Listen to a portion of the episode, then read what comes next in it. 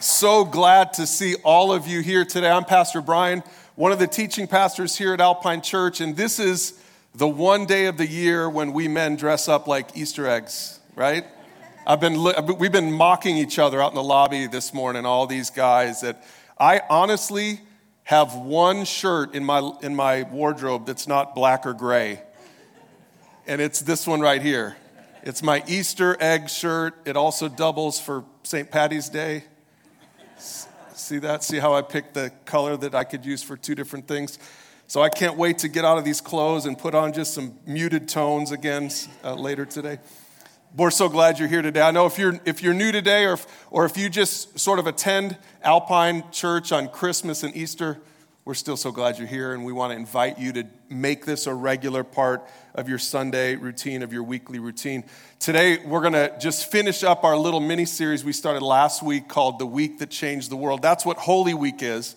Holy Week is, is that week that starts on Palm Sunday, it goes through Friday that we just celebrated here, Good Friday and it ends today on this glorious day, Easter Sunday morning. And I want to just make sure to say to all of you who are watching online, Happy Easter to you as well. We're glad you're joining us online.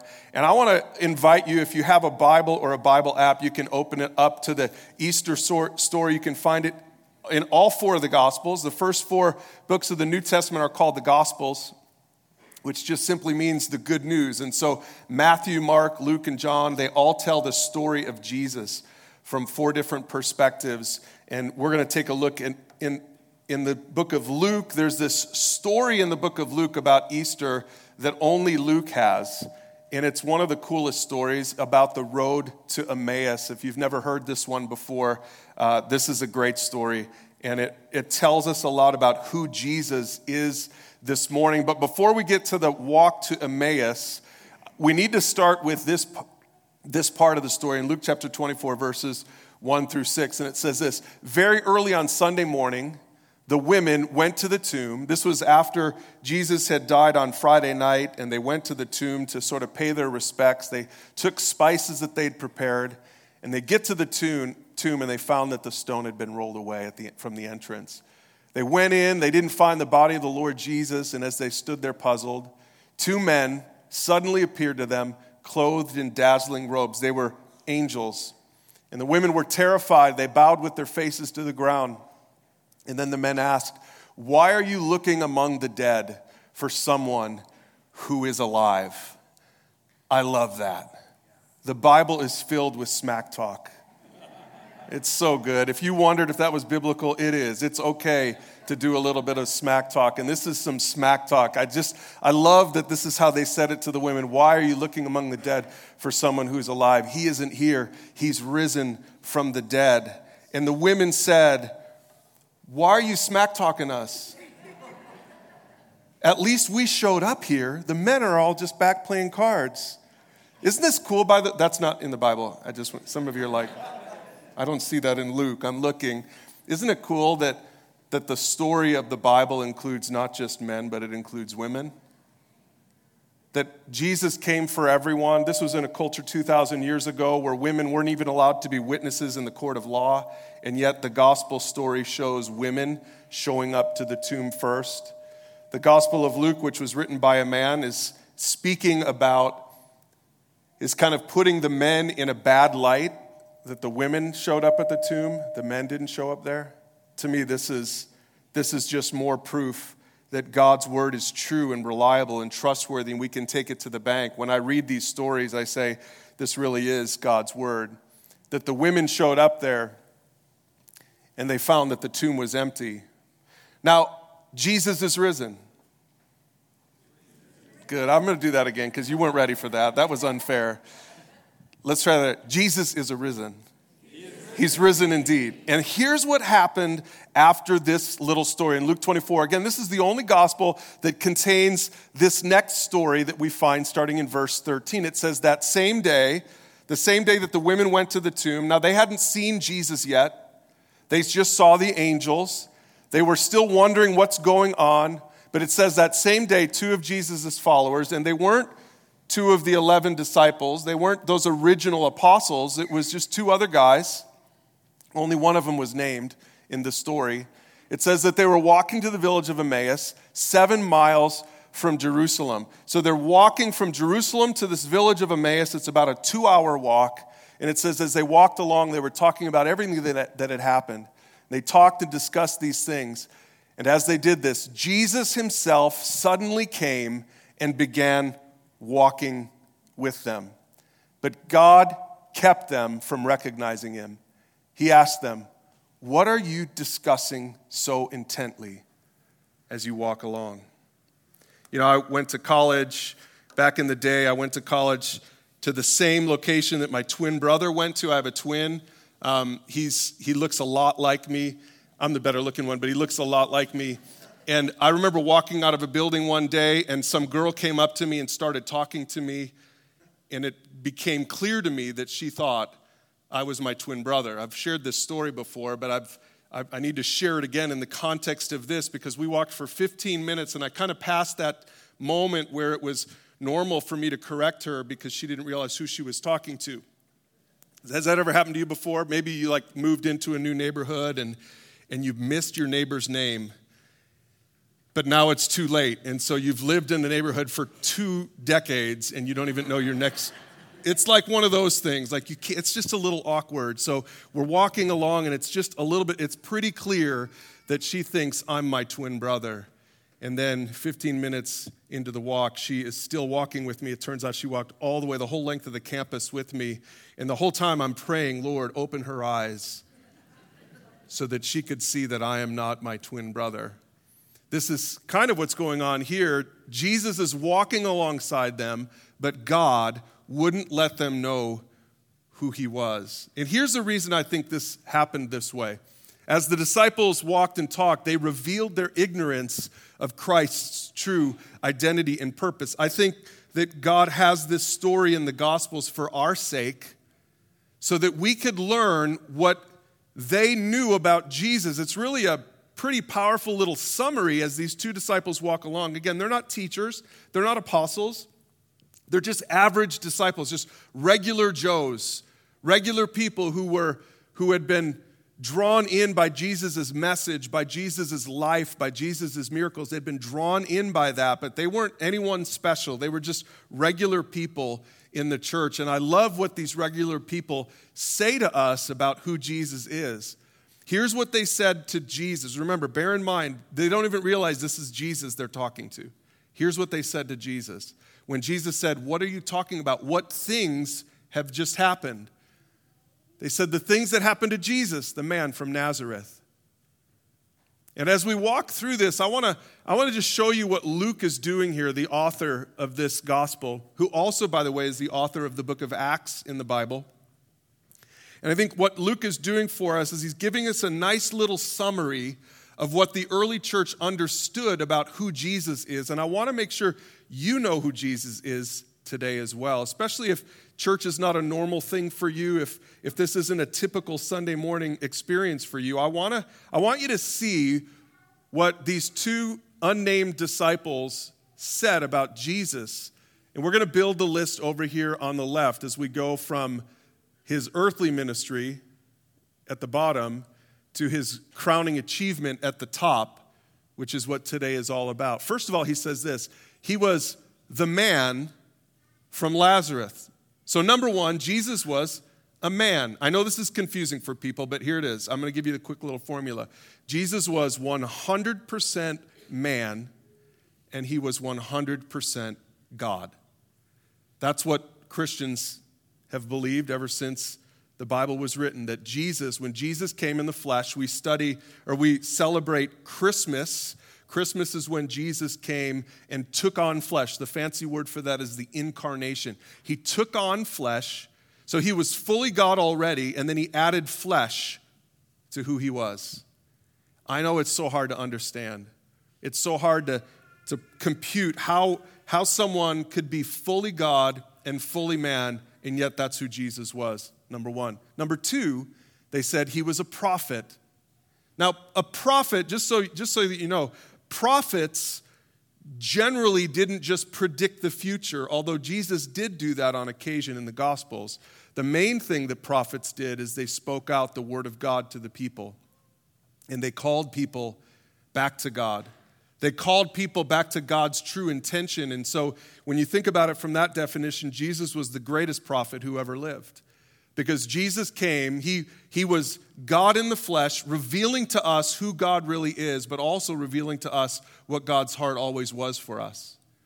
You see, back in, in Jesus' day, the teachers of the law, the religious leaders, the Pharisees, these were people that were charged with teaching the people about who God is and what matters to God, and yet, yet they completely missed God. You know, that can happen with religion. Religion can have a holy book like this, like the Bible, and yet so many people study the Bible and miss the God behind the Bible. That's why Jesus came. Jesus came to speak out God's true intention for us, for you, and for me. And by the way, I just want you to know what his true intention is. He loves you, he cares about you. He doesn't want to just judge you. He doesn't want, he's not just waiting to zap you. He's not terribly disappointed that you come twice a year to church, Christmas and Easter. That's not God's heart toward you. God's heart toward you is love and compassion. He wants the best for you. That's the God of the Bible. And Jesus, the greatest prophet who ever was, revealed that to us in his word. Number three, they said he did powerful miracles. So Jesus was a miracle worker, and you've probably heard about some of his miracles, but let me just list a couple. He raised a guy from the dead. Lazarus, just a little bit before this story, he raised his friend Lazarus from the dead. He'd been dead four days and he raised him from the dead. Jesus fed 5,000 people. He fed this, actually more than that, because that was just the number of men in the crowd with just a couple of fish and some loaves of bread. That's it. He just prayed over it and multiplied it and miraculously fed all these people. He didn't do, do that once, he did it twice. That happened twice in the Gospels. Jesus walked on water. In fact, Jesus even invited his disciple Peter to walk on water.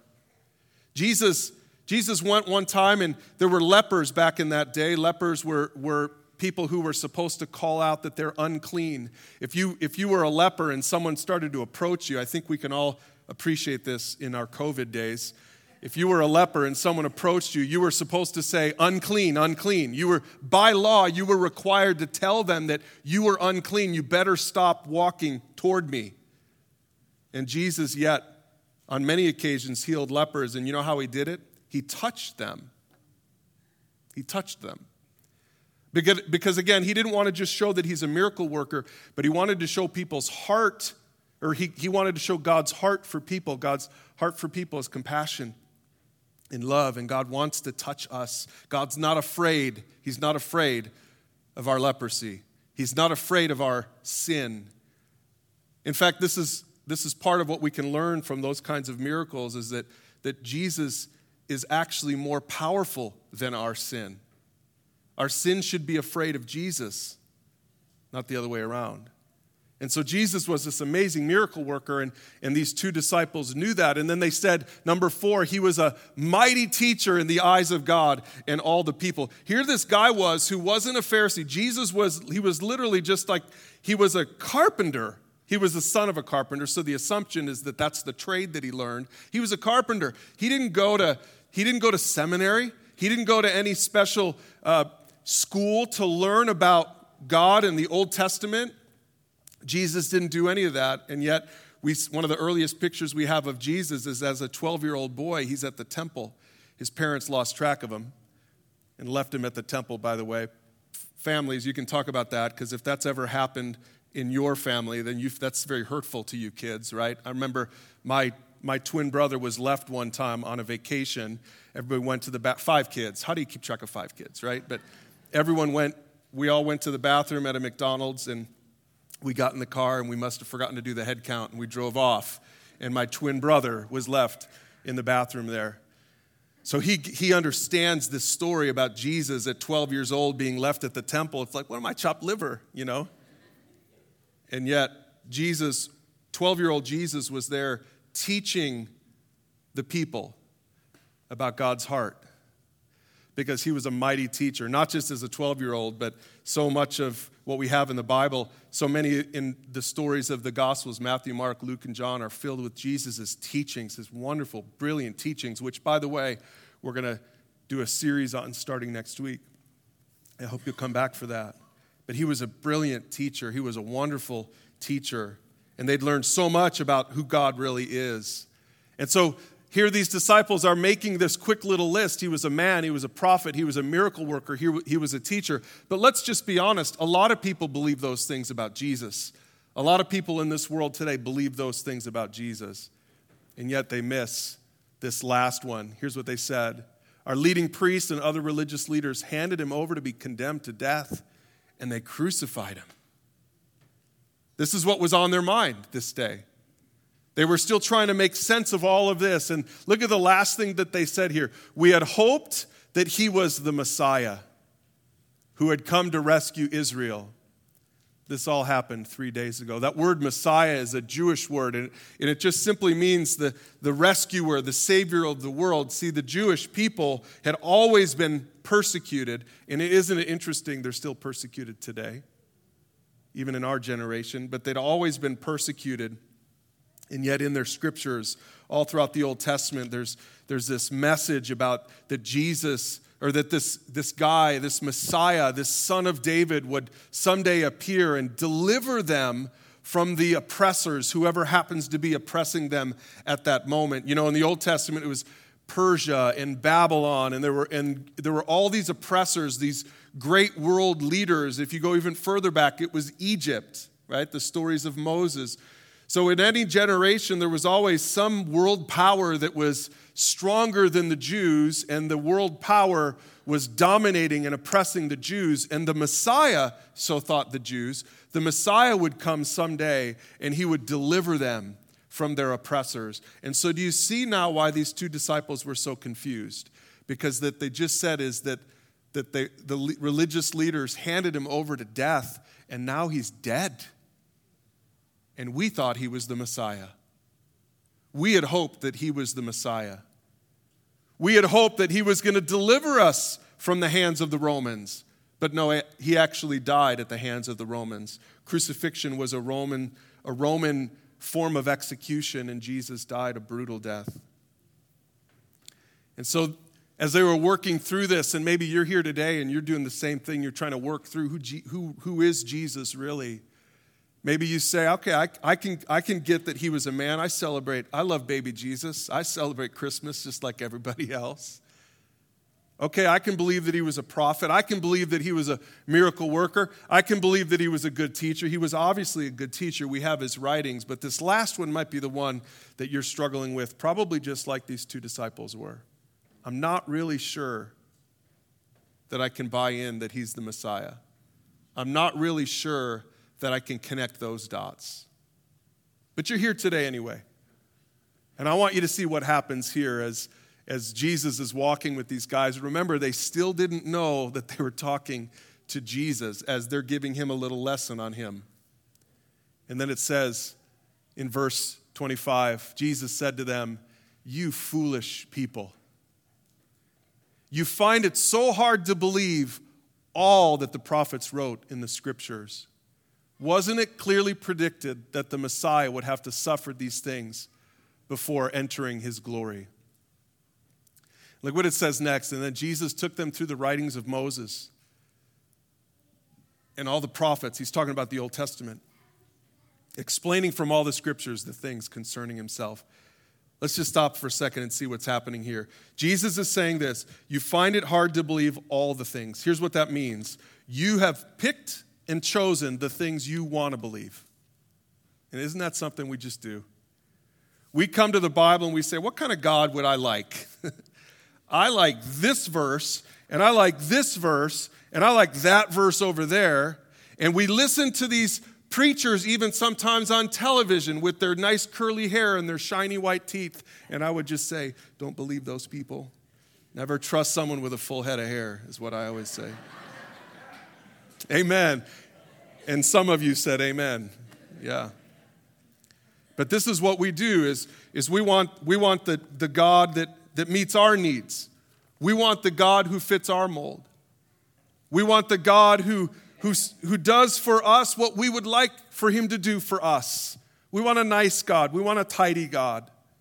But look, this Jesus is saying, you find it so hard to believe everything that is written. Here at Alpine Church, we say that we look to God and His Word in all that we do. And so that means even the verses that are harder for us, even some of the teachings that are harder to swallow, we still want to embrace every single one of them.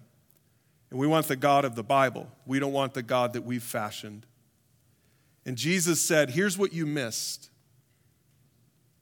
You got all the cool verses about how Jesus or the Messiah is going to come back and he's going to be a conquering king. But he says this what you missed is that it was predicted all along that the Messiah would have to suffer.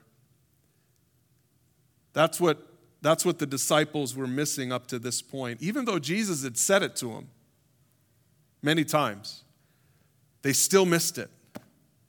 They still missed that they should have understood that this was all part of the plan all along. If they really understood the scriptures, if they really read all of it, not just some of it, but if they really read all of it, they would understand that this was God's plan all along. But they missed it. And isn't it so cool that Jesus took them through the writings of Moses? He took them through all the prophets, explaining from all the scriptures the things concerning himself. Remember, this was a seven mile walk, this was a two hour walk how cool is it that they're walking along with Jesus and Jesus is literally, personally, verse by verse, going through the scriptures saying, See that? Isaiah 53? That was me. See this right here? Exodus 3:15, the first the very first time that we see mention of this incredible plan that we're celebrating today. The Bible says this was back in Adam and Eve's day. God said to Adam, he said, "The serpent will strike your heel, but you will crush his head. I bet you that's the verse that Jesus started with. And Jesus revealed all those things as he went through all the prophecies about him in the Old Testament. For two hours, he taught them. And then look at what it says next. I love this. Verse 31 And suddenly their eyes were opened and they recognized him. Two hours into it, after all this teaching, all of a sudden, they were able to see who they were talking to all along. It was Jesus. And here's the point for us today only Jesus can open our eyes to see who he really is. That's my prayer for all of us today.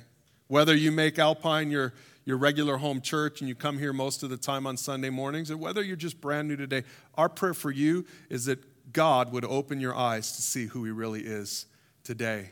He's a man, he's a prophet, He's a miracle worker, He's a teacher, and He's the Messiah, the one we've been waiting for all along. It's cool then later it says that, that he went away, they, he, they took God took him away, so now he wasn't with them anymore. And it says later in the chapter in verse 45 that he's talking to the other disciples, now the, the 11 disciples, the 12 minus Judas those disciples. He's talking to all of them and the women as well who had come to the tomb. And it says that talking to them, he opened their minds to understand the scriptures. So first he opened the eyes of those two disciples, and then, then he's talking to the rest of them, and he does the same thing for the rest of them. He opened their minds to understand the scriptures.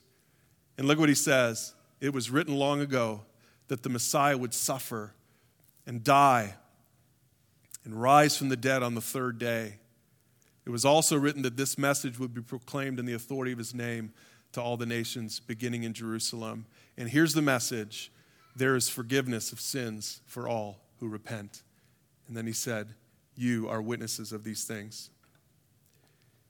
Here's the, the crowning achievement of Jesus was to go to the cross, to die on the cross, but it didn't end there. The crowning achievement was to not just raise Lazarus from the dead, but he raised himself from the dead. Jesus defeated death and sin in the grave.